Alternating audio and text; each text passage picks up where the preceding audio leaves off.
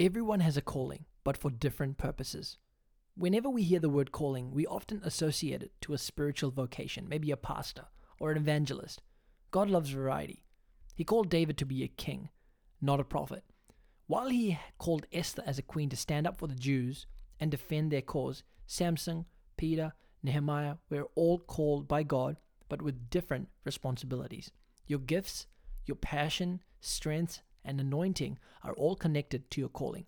And to be effective in the area God has called you to function, you need to work within the confines of the gifts He has given to you. In Romans 11:29 it says for God's gifts and his call can never be withdrawn. Gifts only become redundant when you don't put them to work. This is Joshua Singh and you can find out more information about me on joshuasingh.com.